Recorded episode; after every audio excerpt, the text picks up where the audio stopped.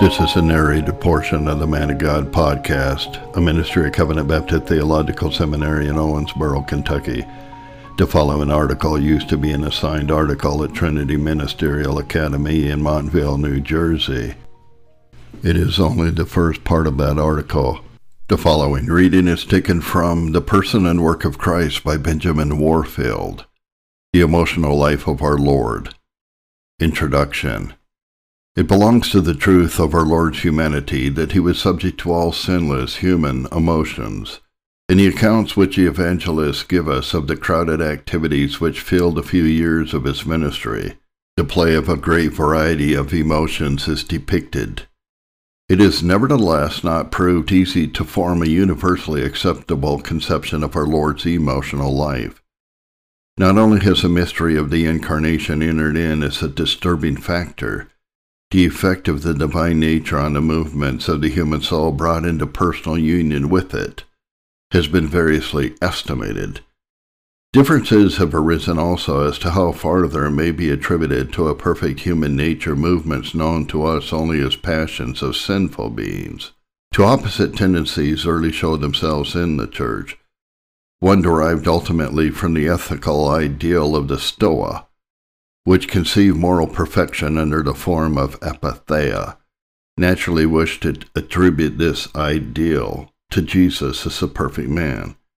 The other, under the influence of the conviction that, in order to deliver men from their weaknesses, the Redeemer must assume and sanctify in his own person all human patha, as naturally was eager to attribute to him in its fullness every human pathos, Though in far less clearly defined forms and with a complete shifting of their bases, both tendencies are still operative in men's thought of Jesus.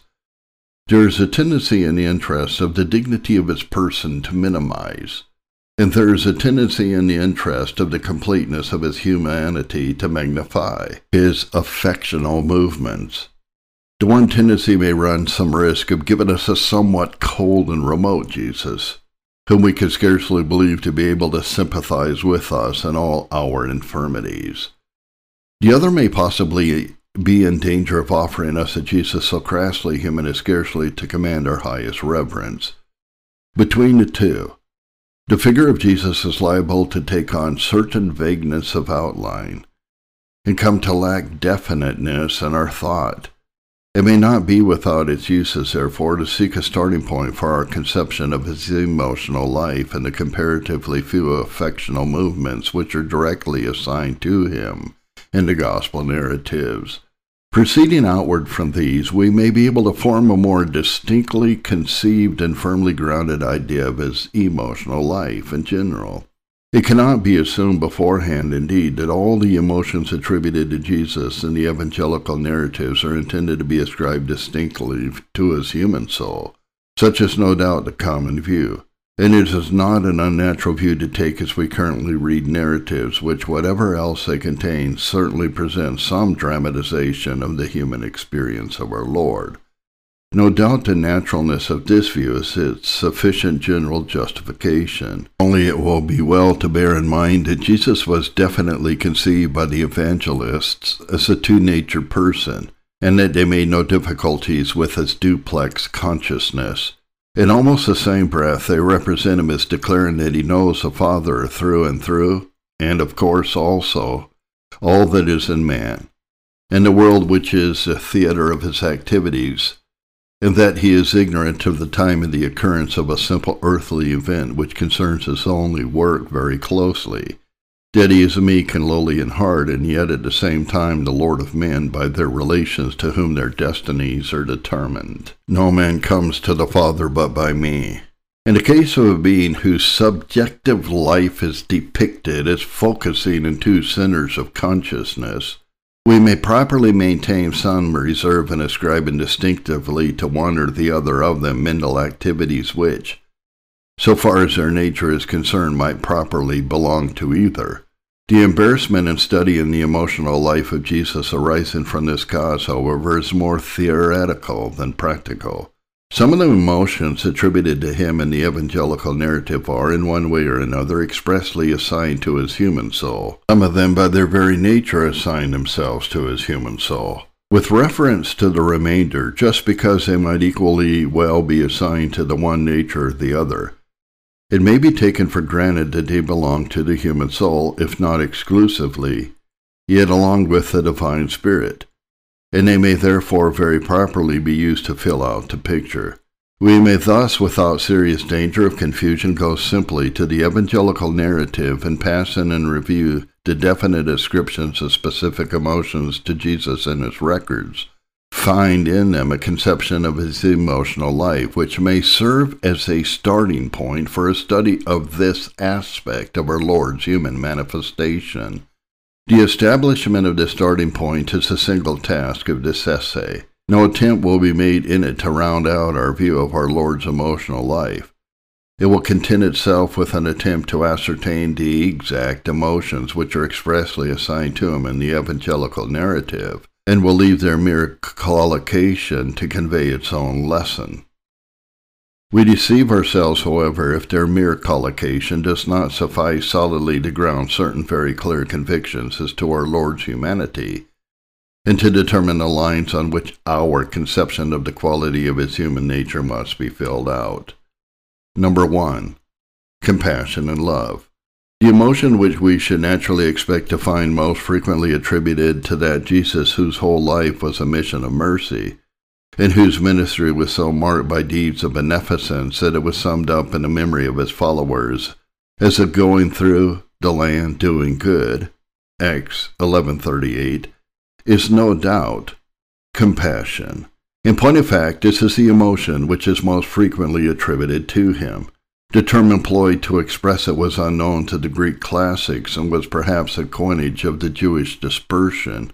It first appears in common use in this sense, indeed, in the Synoptic Gospels, where it takes the place of the most inward classical word of this connotation. The divine mercy has been defined as that essential perfection in God whereby he pities and relieves the miseries of his creatures. It includes, that is to say, the two parts of an internal movement of pity and an external act of beneficence. It is the internal movement of pity which is emphasized when our Lord is said to be moved with compassion, as the term is sometimes excellently rendered in the English versions. In the appeals made to his mercy, a more external word is used. But it is this more internal word that is employed to express our Lord's response to these appeals the petitioners besought him to take pity on them. His heart responded with a profound feeling of pity for them. His compassion fulfilled itself in the outward act. But what is emphasized by the term employed to express the Lord's response is, in accordance with its very derivation, the profound internal movement of his emotional nature. This emotional movement was aroused in our Lord as well by the sight of individual distress. Mark 141. Matthew 20, verse 34, Luke 7, verse 13, is by the spectacle of man's universal misery. Mark 6:34, Mark 8, verse 2, Matthew 9, 36, Matthew 14, 14, and Matthew 15, 32. The appeal of two blind men that their eyes might be opened, Matthew 20, verse 34.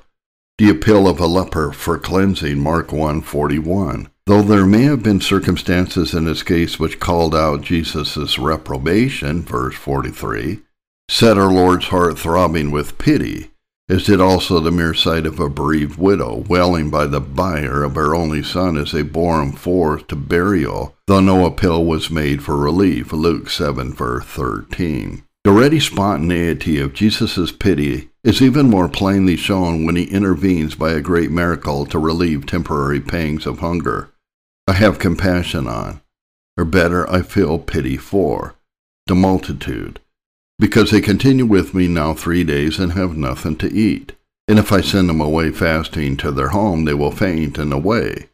And some of them are come from far. Mark 8 2. Matthew 15 32. The only occasion on which Jesus is recorded as testifying to his own feeling of pity. It was not merely the physical ills of life, however, want and disease and death, which called out our Lord's compassion. These ills were rather looked upon by him as themselves rooted in spiritual destitution, and it was his spiritual destitution which most deeply moved his pity. The cause and the effects are indeed very closely linked together in the narrative, and it is not always easy to separate them. Thus we read in Mark 6, verse 34 And he came forth and saw a great multitude, and had compassion on them.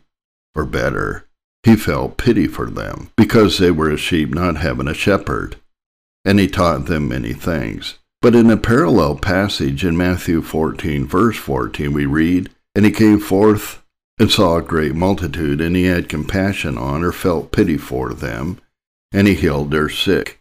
We must put the two passages together to get a complete account. Their fatal ignorance of spiritual things, their evil case under the dominion of Satan, and all the effects of his terrible tyranny are alike the object of our Lord's compassion. In another passage, Matthew 9, verse 36, the emphasis is thrown very distinctly on the spiritual destitution of the people as the cause of his compassionate regard. But when he saw the multitude, he was moved with compassion for them because they were distressed and scattered, as sheep not having a shepherd. This description of the spiritual destitution of the people is cast in very strong language. They are compared to sheep which have been worn out and torn by running here and there, through the thorns with none to direct them, and have now fallen helpless and hopeless to the ground. The sight of their desperate plight awakens our Lord's pity and moves him to provide a remedy. No other term is employed by the New Testament writers directly to express our Lord's compassion, but we read elsewhere of its manifestations in tears and sighs, the tears which wet his cheeks when looking upon the uncontrolled grief of Mary and her companions.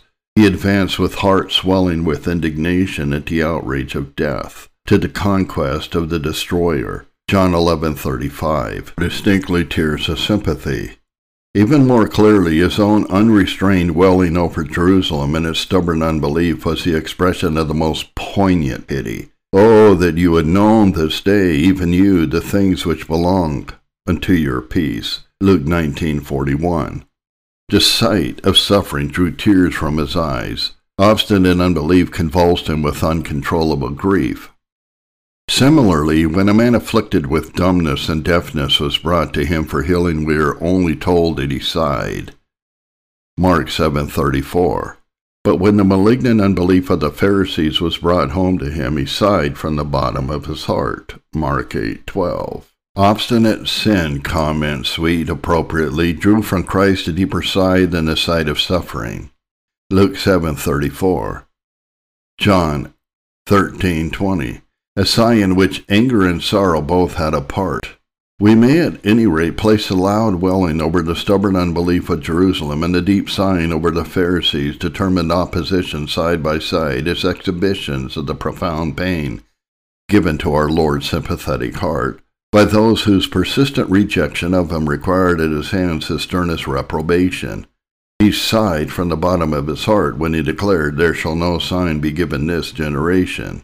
He wailed aloud when he announced, A day shall come upon you when your enemies shall dash you to the ground. It hurt Jesus to hand over even hardened sinners to their doom. It hurt Jesus because Jesus' prime characteristic was love, and love is the foundation of compassion.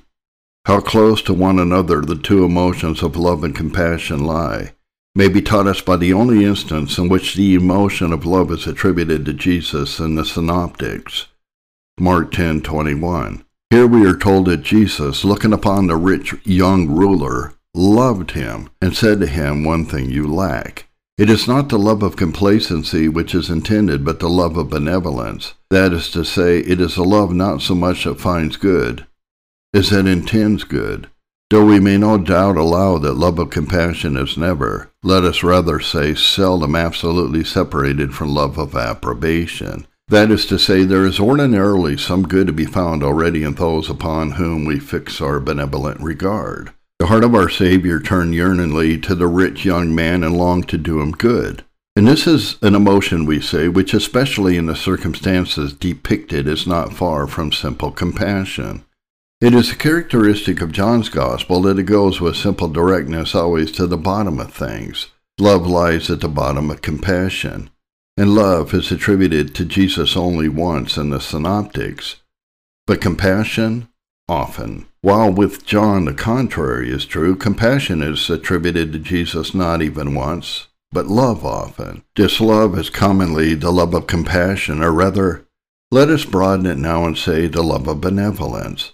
But sometimes it is the love of sheer delight in its object. Love to God is, of course, a love of pure complacency. We are surprised to note that Jesus' love to God is only once explicitly mentioned in John 14:31. But in the single mention it is set before us as the motive of his entire saving work, and particularly of his offering of himself up. The time of his offering is at hand, and Jesus explains, I will no more speak much with you, for the prince of this world comes, and he has nothing in me. But I yield myself to him, that the world may know that I love the Father. And as the Father gave me commandment, even so I do.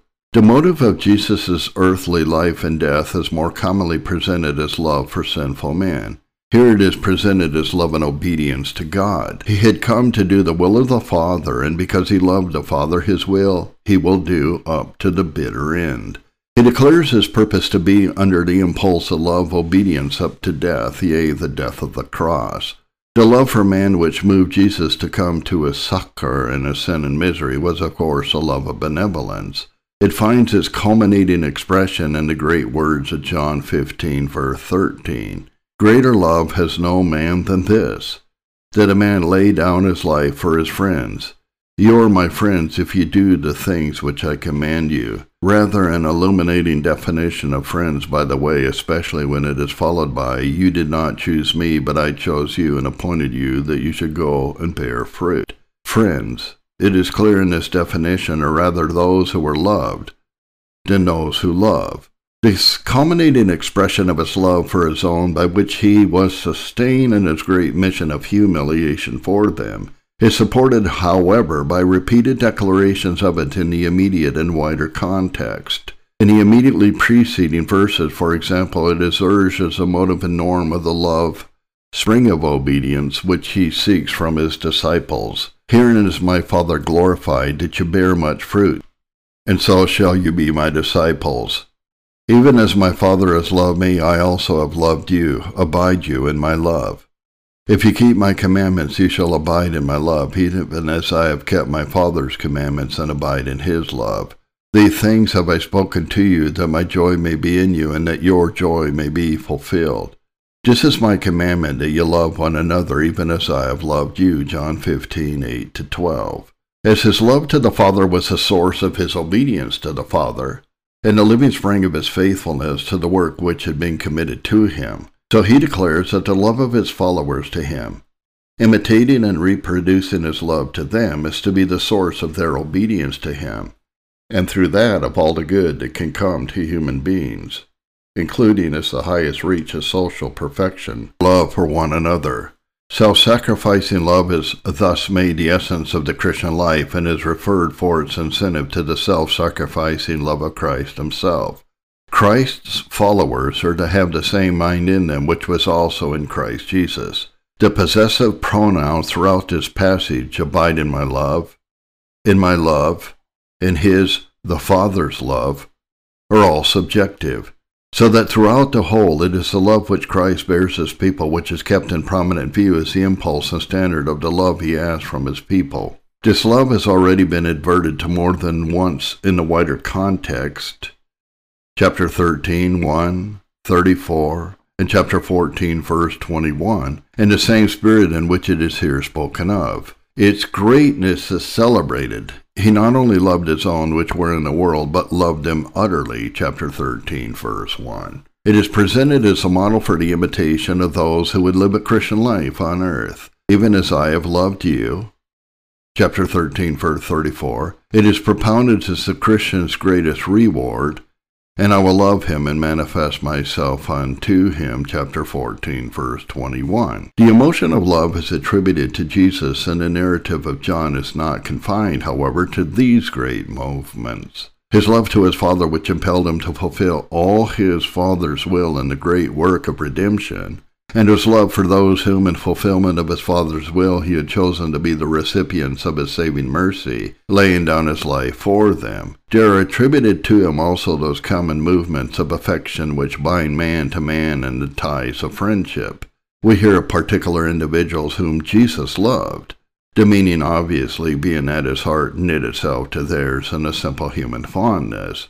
The term employed to express his friendship is prevalently that high term which designates a love that is grounded in admiration and fulfills itself in esteem. But the term which carries with it only the notion of personal inclination and delight is not shunned. We are given to understand that there was a particular one of the Lord's most intimate circle of disciples on whom he especially poured out his personal affection. This disciple came to be known as by the way of eminence, the disciple whom Jesus loved.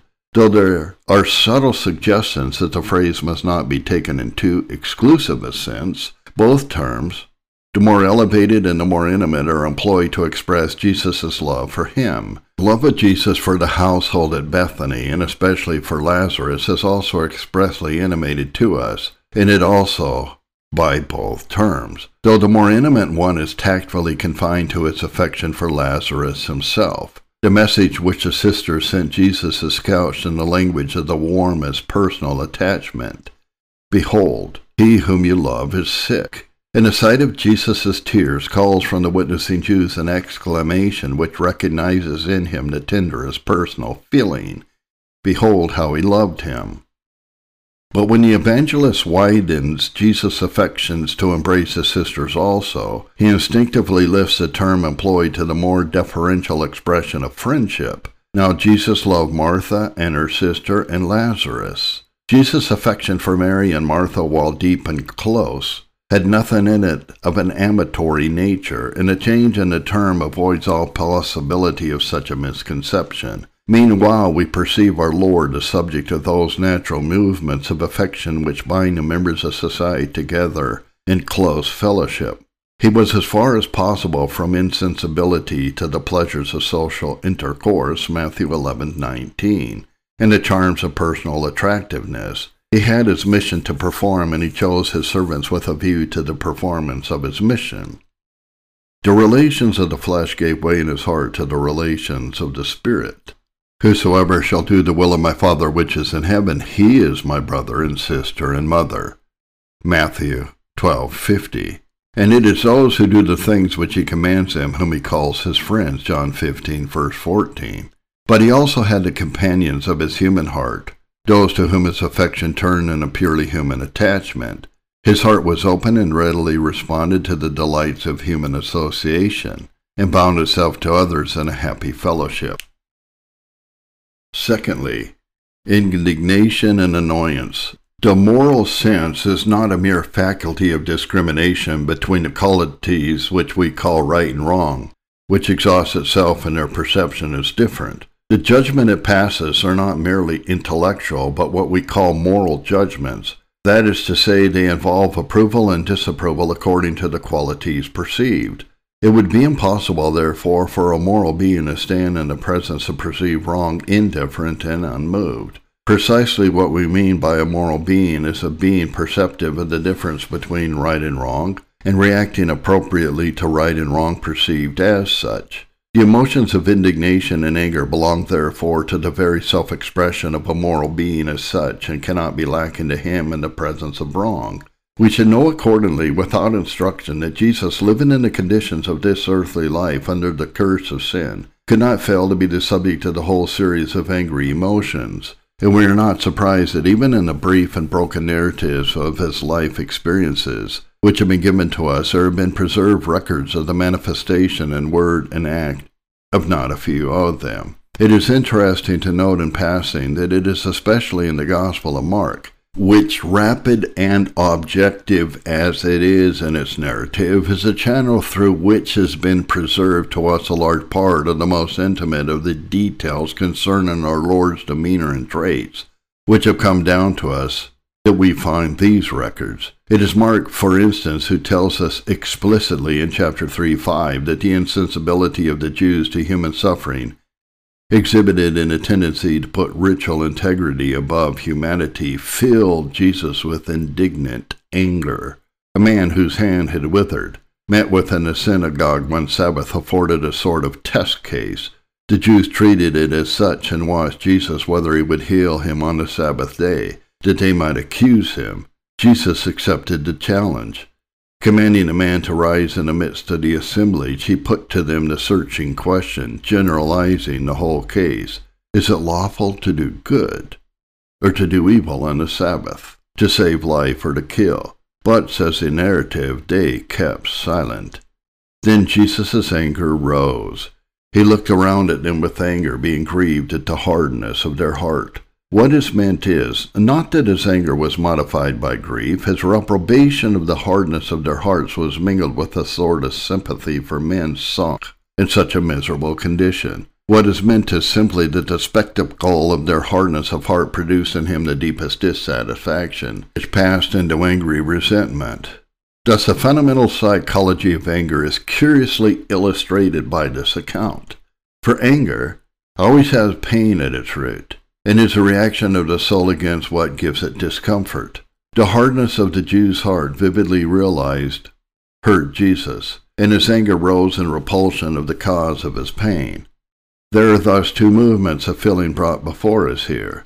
There is a pain which the gross manifestation of the hardness of heart of the Jews inflicted on Jesus, and there is a strong reaction of indignation which sprang out of this pain. The term by which the former feeling is expressed has as its basis a simple idea of pain, and is used in the broadest way of every kind of pain, whether physical or mental, emphasizing, however, the sensation itself rather than its expression. It is employed here appropriately in a form which throws an emphasis on the inwardness of the feeling, of the discomfort of heart produced in Jesus by the sight of man's inhumanity to man the expression of this discomfort was in the angry look which he swept over the unsympathetic assemblage. It is not intimated that the pain was abiding, the anger evanescent. The glance in which the anger was manifested is represented as fleeting in contrast with the pain of which the anger was the expression. But the term used for this anger is just a term for abiding resentment, set on vengeance. Precisely what is ascribed to Jesus then in this passage is that indignation at wrong perceived as such, wishing and intending punishment to the wrongdoer, which forms the core of what can be called vindicatory justice. This is a necessary reaction of every moral being against perceived wrong. On another occasion, Mark 10:14 pictures Jesus to us as moved by a much lighter form of the emotion of anger his disciples, doubtless with a view to protecting him from needless drafts upon his time and strength, interfered with certain parents who were bringing him their babies, Luke 18:15, that he should touch them. Jesus saw their action and we are told was moved with indignation. The term employed here expresses originally physical, such for example is felt by a teething child, and then mental, Matthew 20, verse 24, Matthew 21:15, Matthew 26, verse 8, Mark 10:41, Mark 14:4, 4, Luke 13:14, Also 1 Corinthians 7:11. Irritation.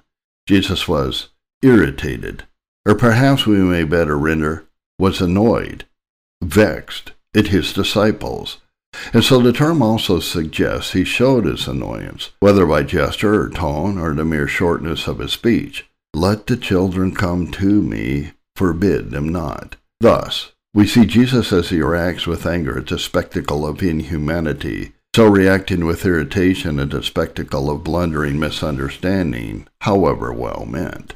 Yet another phrase of anger emotion is ascribed to Jesus by Mark, but in this case, not by Mark alone. Mark 14, verse 3 tells us that on healing a leper, Matthew 9, verse 30, that on healing two blind men, Jesus straightly, strictly, sternly charged them, as our English version struggles with the term in an attempt to make it describe merely the tone and manner of its injunction to the beneficiaries of his healing power, not to tell of the cures wrought upon them. This term, however, does not seem to mean in its ordinary usage to charge, to enjoin, however straightly or strictly, but simply to be angry at, or, since it commonly implies that the anger is great, to be enraged with, or perhaps better still, since it usually intimates that the anger is expressed by audible signs, to rage against. If we are to take it in its customary sense, therefore, what we are really told in these passages is that Jesus, when he had raged against the leper, sent him away, that he raged against the blind man, saying, See that no one know it. This rage is to be supposed with our English versions to have expressed itself only in the words recorded. The meaning would not be far removed from that of the English word bluster in its somewhat rare transitive use, as for example when an old author writes, he meant to bluster all princes into perfect obedience. The implication of boisterousness and indeed of empty noise which attends the English word, however, is quite lacking from the Greek. The rage expressed by which is always thought of as very real. What it has in common with blusterous, thus merely its strong minatory import. The Vulgate Latin accordingly cuts the knot by rendering it simply threatened, and is naturally followed in this by those English versions, Wycliffe, Rheims, which depend on it. Certainly, Jesus, as represented here, has taken up a menacing attitude, and threatening words are placed on his lips. See that you say nothing to any man. See that no one know it. A form of speech which always conveys a threat. But threaten can scarcely be accepted as an adequate rendering of the term, whether in itself or in these contexts. When Matthew tells us, and he was enraged at them, saying, the rage may no doubt be thought to find its outlet in the threatening words which follow, but the implication of Mark is different. And raging at him, or having raged at him, he straightway sent him forth. When it is added and says to him, See that you say nothing to any one, a subsequent moment in the transaction is indicated. How our Lord's rage was manifested, we are not told. And this is really just as true in the case of Matthew as in that of Mark. To say he was enraged at them, saying threatening words, is not to say merely he threatened them, it is to say that a threat was uttered and that this threat was a suitable accompaniment of his rage. The cause of our Lord's anger does not lie in the surface in either case. The commentators seem generally inclined to account for it by supposing that Jesus foresaw that his injunction of silence would be disregarded. But this explanation, little natural in itself, seems quite unsuitable to the narrative in Mark, where we are told not that Jesus angrily enjoined the leper to silence, but that he angrily sent him away. Others accordingly seek the ground of his anger in somewhat displeasing to him in the demeanor of the applicants for his help, in their mode of approaching or addressing him, and erroneous conceptions with which they were animated.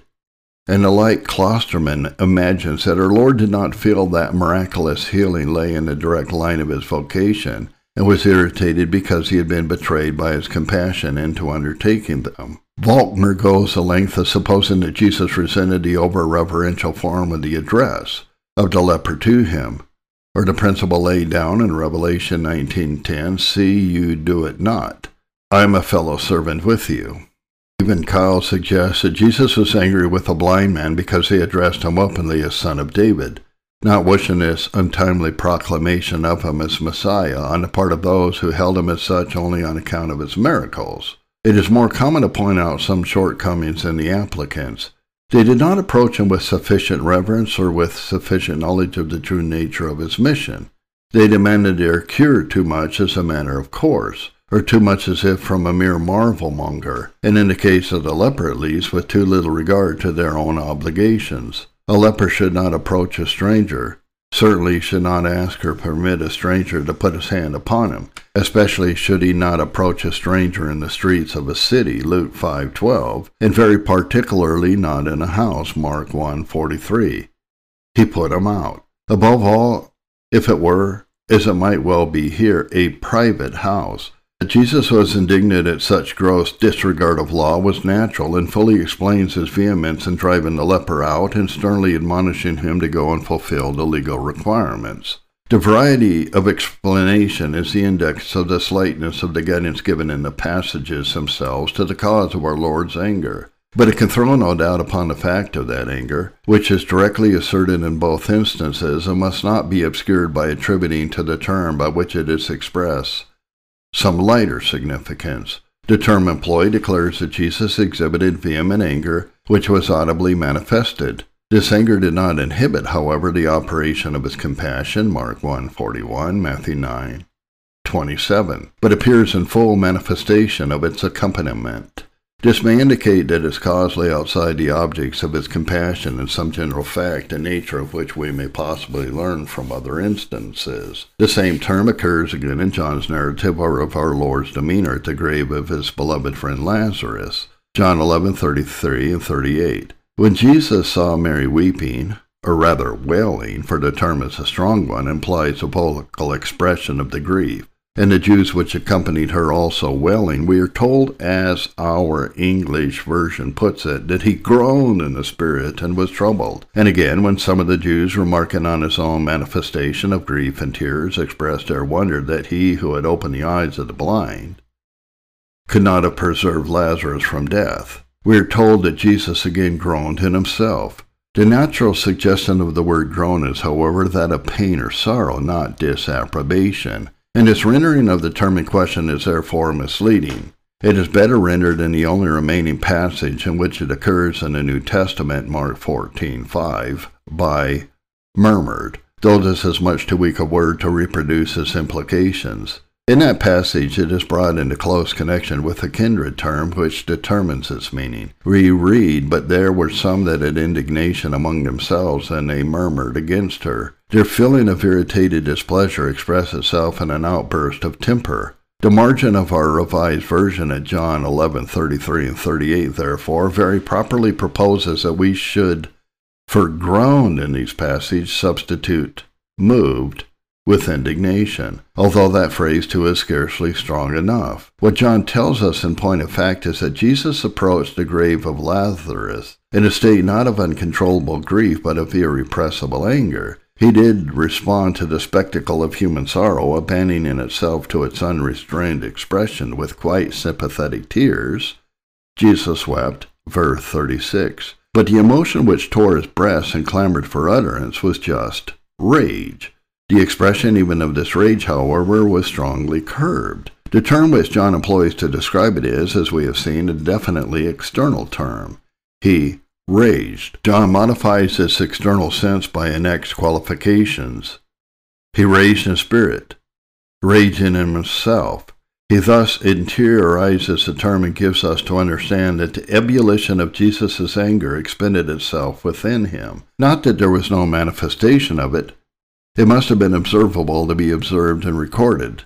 It formed a marked feature of the occurrences seen and heard. But John gives us to understand that the external expression of our Lord's fury was markedly restrained. Its manifestation fell far short of its real intensity. He even traces for us the movements of his inward struggle. Jesus, therefore, when he saw her wailing, and the Jews that had come with her wailing, was enraged in spirit and troubled himself, and wept. His inwardly restrained fury produced a profound agitation of his whole being, one of the manifestations of which was tears. Why did the sight of the wailing of Mary and her companions enrage Jesus? Certainly not because of the extreme violence of its expression, and even more certainly not because it argued unbelief unwillingness to submit to God's providential ordering or distrust of Jesus' power to save. He himself wept, if with less violence, yet in true sympathy with the grief of which he was witness. The intensity of his exasperation, moreover, would be disproportionate to such a cause, and the importance attached to it in the account bids us seek its ground in something less incidental to the main drift of the narrative. It is mentioned twice and is obviously emphasized as an indispensable element in the development of the story, on which in its due place and degree the lesson of the incident hangs. The spectacle of the distress of Mary and her companions enraged Jesus because it brought poignantly home to his consciousness the evil of death. Its unnaturalness, its violent tyranny, as John Calvin on verse 38 phrases it. In Mary's grief, he contemplates still to adopt John Calvin's words on verse 33 the general misery of the whole human race, and burns with rage against the oppressor of men.